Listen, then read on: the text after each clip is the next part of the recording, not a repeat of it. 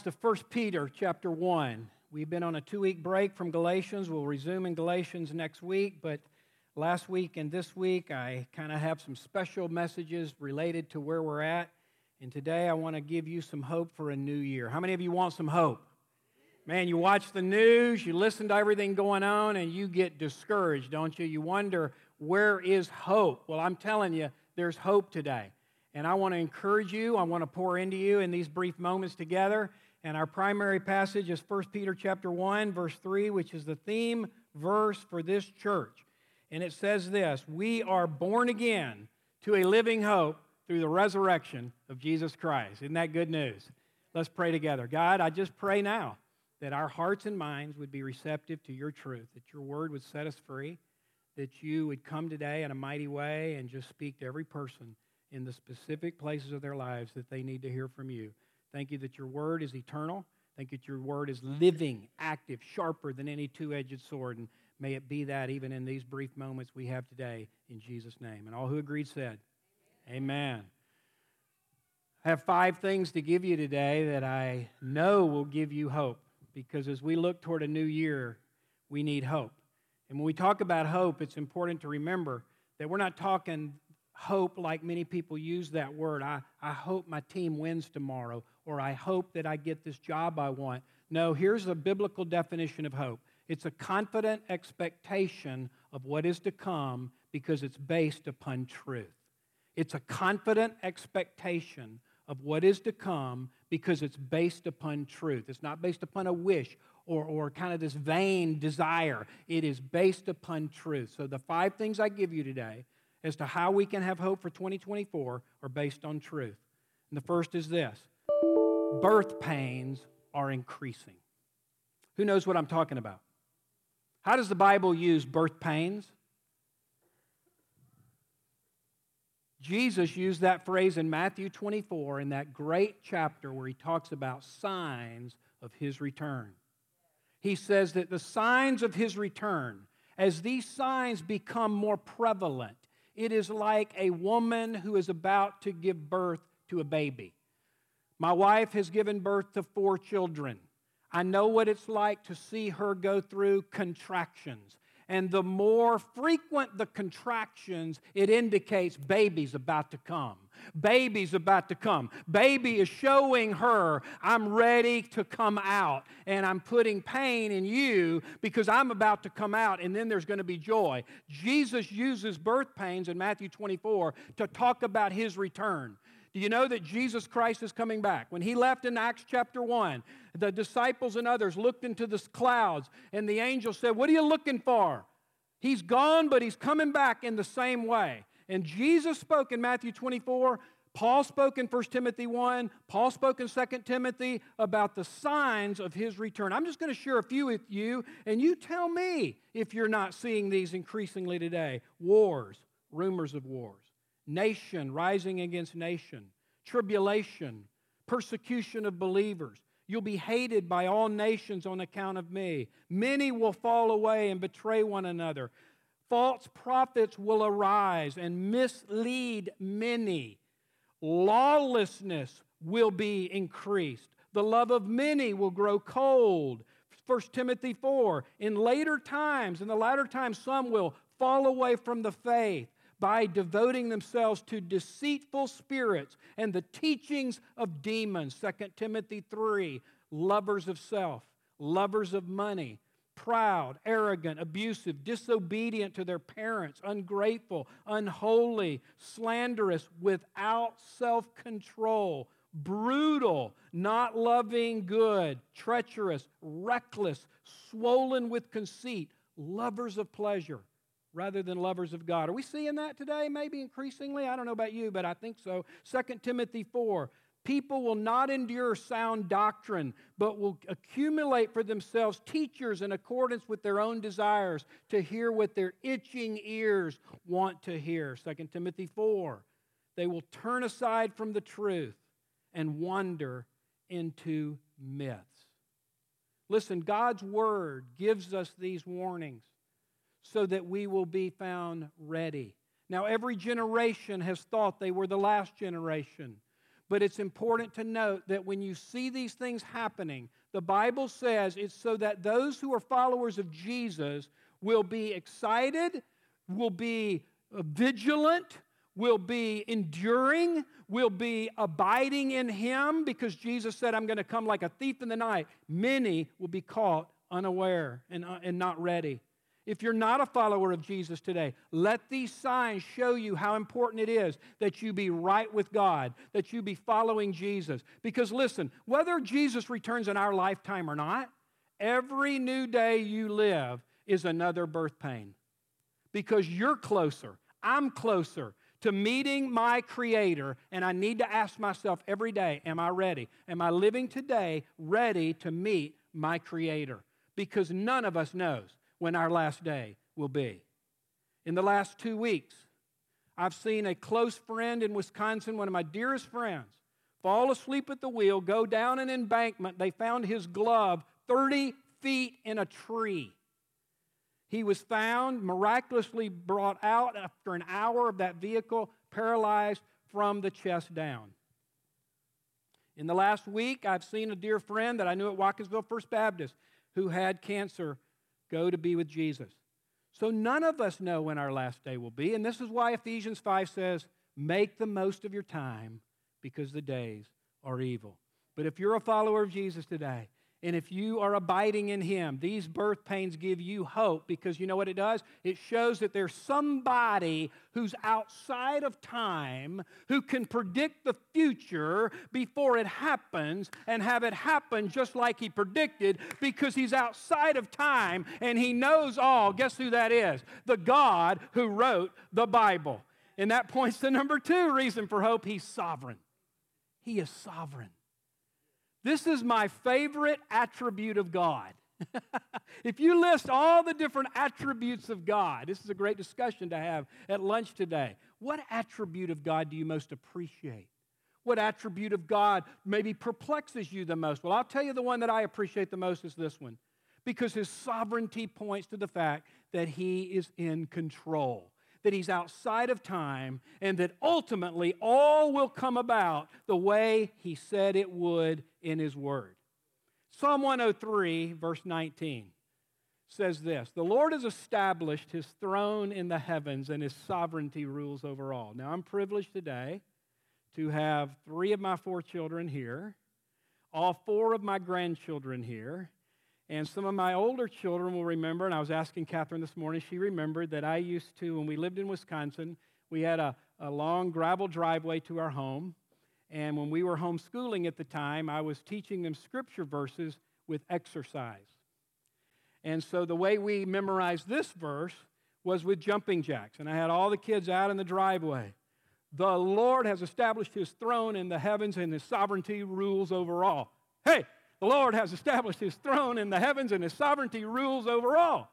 So that's how we memorize that verse.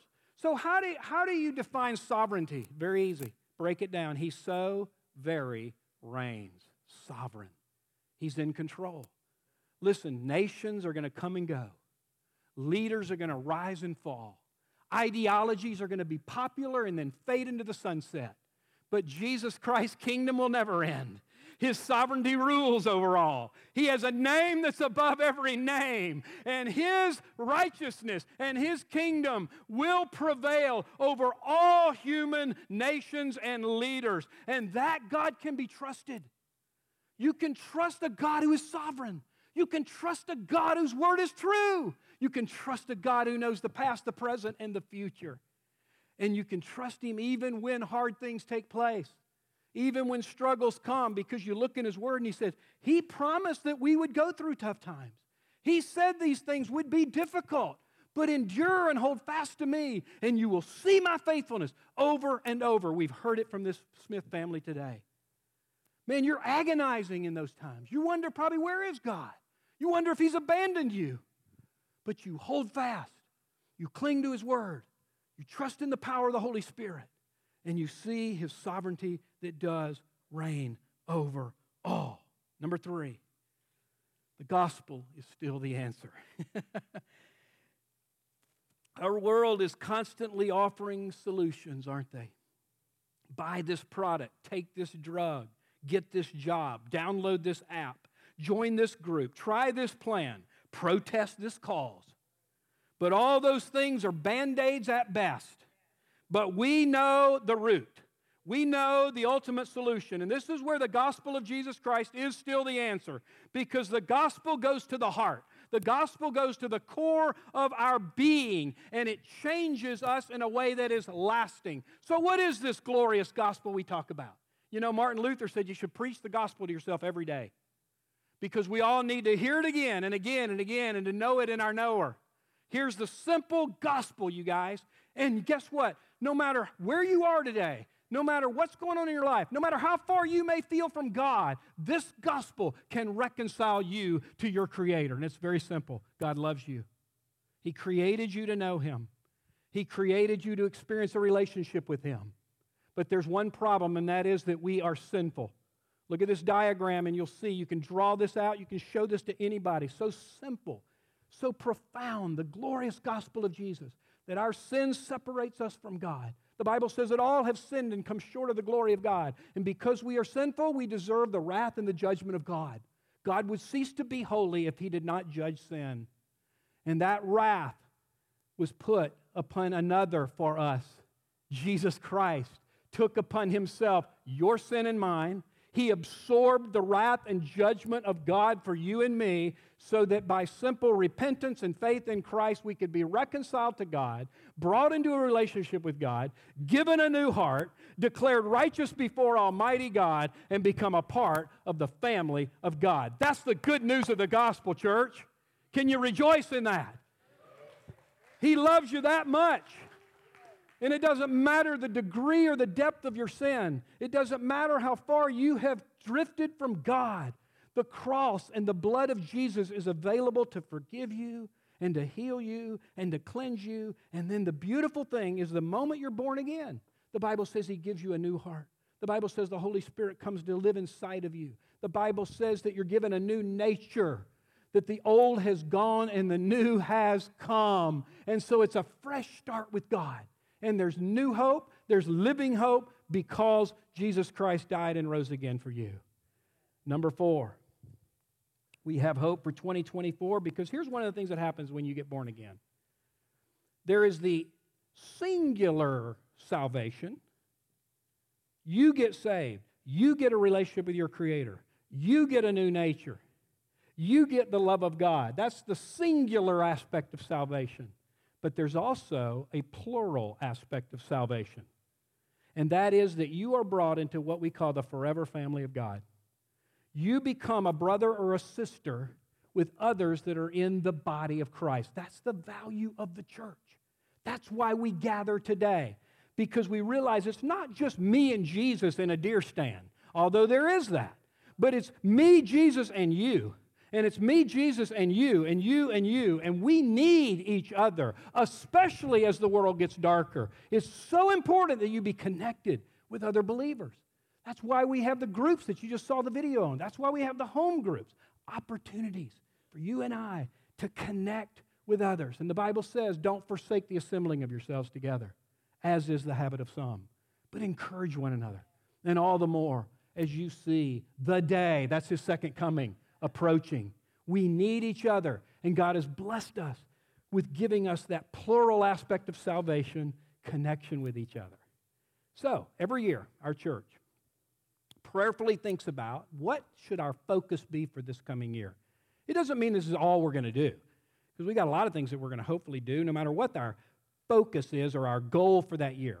Two years ago, if you were around, it was disciple, be one, make one. This past year, it was what? Year of the harvest. Well, as the elders prayed about it, we believe that our focus for 2024 should be new banner, year of the family. What do we mean by family?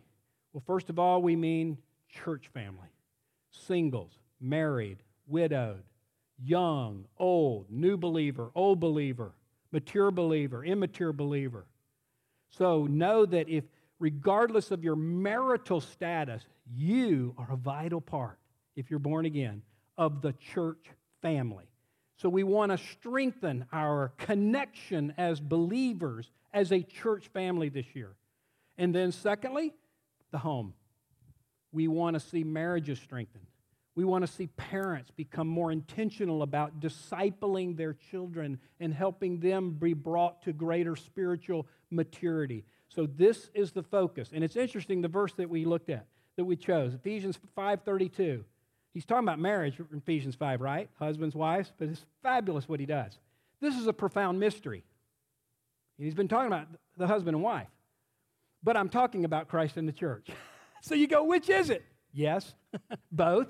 And that's our focus this year as we're going to make 2024 the year of the family. Will you join me in taking this goal, praying for this, helping us at Living Hope be stronger here and in our homes? Final reason we can have hope for 2024 is this the Holy Spirit is all powerful. Oh, and if, in Romans 8 it says, if the spirit of him who raised Jesus from the dead dwells in you, and he does, he who raised Jesus Christ from the dead will also give life, that living hope life, that hope that lives, that hope that's daily to your mortal bodies through his spirit who indwells you. Now, don't miss this. Almost done. And don't think you already know this. I believe this is the single most important truth in the Christian life. You and I cannot live the Christian life on our own. If you try, you will fail miserably. Instead, it is a supernatural life that can only be lived in the power of the indwelling Holy Spirit. This is why when Jesus ascended, he told his disciples to wait in Jerusalem until they were filled with the Holy Spirit. And oh, were they filled on that day of Pentecost. And because of being filled with the Spirit that day, they had power to live for Jesus. They had boldness in witnessing. They saw signs, wonders, and miracles. They had incredible unity as a body. They held fast to the truth despite persecution, and they were incredibly generous with their possessions. And they even had the courage to die a martyr's death in some cases. Beloved, if you are truly saved and born again today, you have that same Holy Spirit in you. The same Spirit, this verse says, that raised Jesus from the dead. Now, can you imagine all the powers of hell and demonic and the world and the flesh that wanted to keep Jesus in the grave? Can you imagine when Jesus died and was put in the tomb, how all the forces of the demonic and Satan wanted to keep him in the tomb? But what happened? Holy Spirit breathed new life in him. Holy Spirit raised him from the dead. Holy Spirit moved that stone. That same Spirit that overcame sin, death, darkness, and everything against the kingdom of God lives in you if you're a believer. You've got to believe this, folks. It's the truth. It's the truth of God's Word. The Holy Spirit in you is bigger than any problem you face any temptation that comes to you, any sin you struggle with, any relational conflict you have, any financial turmoil you're going through, no matter what you're going through or will go through in 2024, put it up against the Holy Spirit and see who's bigger. Put your problem, put your challenge, put your struggles up against the Holy Spirit and just see who's taller and who's bigger and who's more powerful. And I'll tell you who will win that wrestling match. It's the Holy Ghost.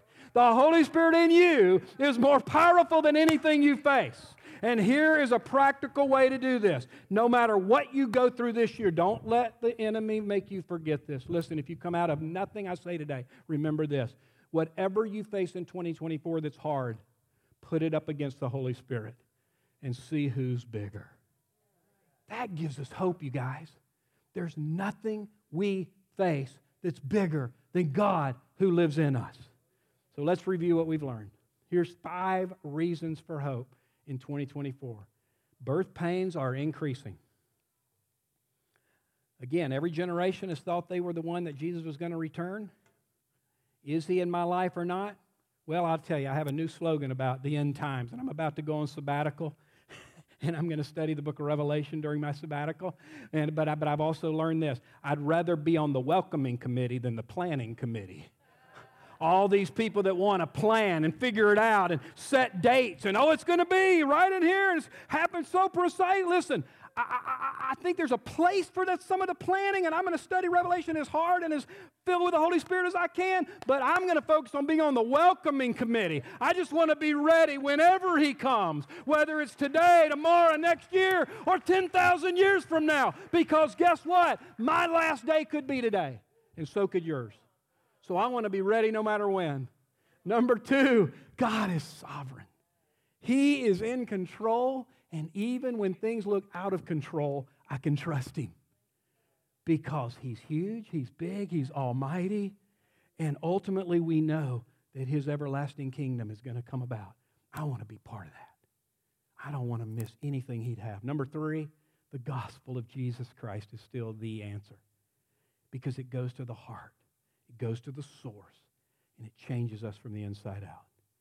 Number four, you have a forever family. When you get born again, you become a part of the body of Christ. Avail yourself of that. Connect with others for support and encouragement. And finally, the Holy Spirit of the living God that raised Jesus from the dead lives inside of you if you're a follower of Jesus today. Well, God, we thank you and we praise you for your awesome word. Thank you for the hope you give us. Thank you for the timelessness of your word. And Father, I pray that you will help every person today apply this in the way they need to. May they be led by the Spirit now as we go into this time of prayer. In Jesus' name. So here's what we're going to do we're going to take about 10 or 15 minutes to have prayer. What greater way to usher in a new year than to seek the face of God? And so you'll notice the banners in the room. We have some prayer stations. Let me begin with the prayer station right there salvation. If you need to get born again today, or if you have uncertainties about your salvation, there'll be some people from the prayer team. Prayer team, go ahead and begin to take your spots, those of you that know where you're supposed to be, or pick a spot. So, you, salvation is for those that want to make sure they're born again. Don't be embarrassed. Listen, I got saved when I was 17, but when I went to college, and I had been walking with the Lord for two years. I went through a real period of doubting my salvation. And I needed somebody just to walk me through the assurance of salvation, praying one more time to nail the stake in the ground. And I've never had doubts that I was saved since then. So sometimes you just need to do it again to kind of solidify it. So that's, that's that station. Then there's the Holy Spirit banner. Pray to be filled with the Holy Spirit. Just a fresh filling and empowerment of the Holy Spirit. There'll be people there to pray with you to be filled afresh with the Holy Spirit. The banner over here, mercy. That's if maybe there's some areas of your life that you know displease God. We all have them. Nothing to be embarrassed about. Nobody's going to single you out in front of the whole church. But if you just need His fresh mercy for some areas of your life that maybe you know are not pleasing to God, like if He returned today, you wouldn't be ready because you know that area would grieve Him. Get prayer with somebody there at the mercy banner. Maybe you want to just pray for our city or the nations. You can go to the missions wall or pray over here at the Athens banner. Just huddle up with some others. Pray briefly for our city, for God to move in a mighty way. Or, or maybe you're drawn to our goal of family church family, home family. Go there and pray for family. And then, of course, there's always the wall of compassion to write names of unsaved people that you're praying for. So, Lord, we just ask your Holy Spirit now to move. Holy Spirit, we just welcome you to stir hearts. You've said, Jesus, you want your house to be a house of prayer. So we want this house to be a house of prayer now as we come before you. God, we thank you for Jeremiah 33 3. Call upon me, and I will answer you, and I will show you great and mighty things which you do not know. Call upon me, and I will answer. You promised that. You said, if we abide in you and your word abides in us, ask whatever we will, and it'll be done. So we cling to those promises and we come before you now in corporate prayer, seeking your face. Move in a mighty way, we pray in Jesus' name. You are released to go to one of these prayer places or you can go to several. We'll give you about 10 minutes for this. So go and pray as the Holy Spirit leads you.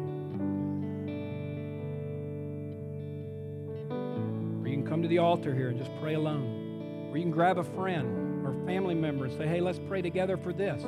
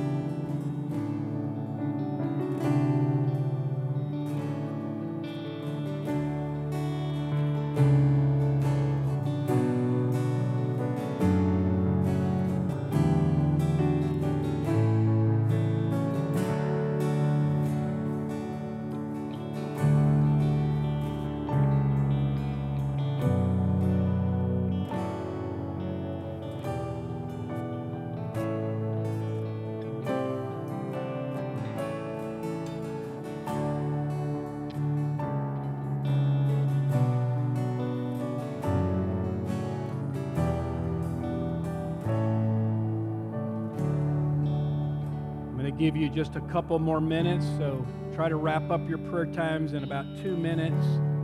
And as we're doing that, I'd like for all the elders to come up here, please. So wrap up your time, give you a couple more minutes. And uh, when the elders are free, if they would come on up.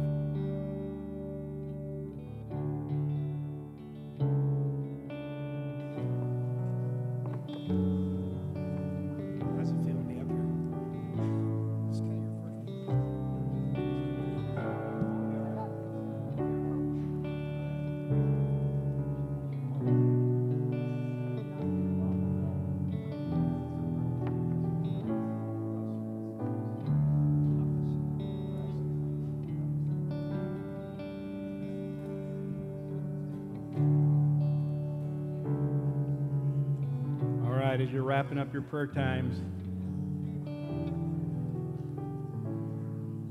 Love these men. Love our elders. So thankful for their leadership. And uh, today will be my last Sunday with you for two months. Uh, I will preach once at the end of February before I go to Nicaragua, but I begin my sabbatical this week.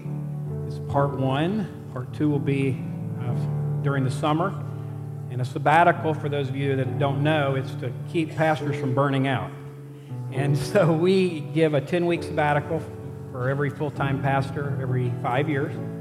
And so um, I'll be starting mine this week, and it's for refreshment, it's for rest, it's to break away from the daily demands of ministry, to, to enrich your walk with God, but also to focus on some area of, of further study to enhance your walk in your ministry. And so for this one, I'm going to be uh, focusing on the book of Revelation. So you can pray for me on that. And uh, with the desire to preach that when I'm done, the book of Revelation. They, they recently asked a bunch of Christians, What book of the Bible do you most wish your pastor would preach? And they said, Revelation.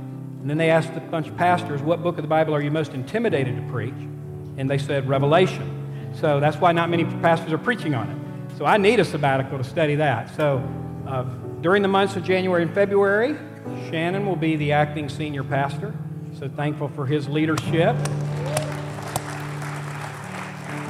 So I want to pray for him, and then he's going to pray for me uh, as the elders are here with their support. So, Father, thank you for this wonderful church family. I love them.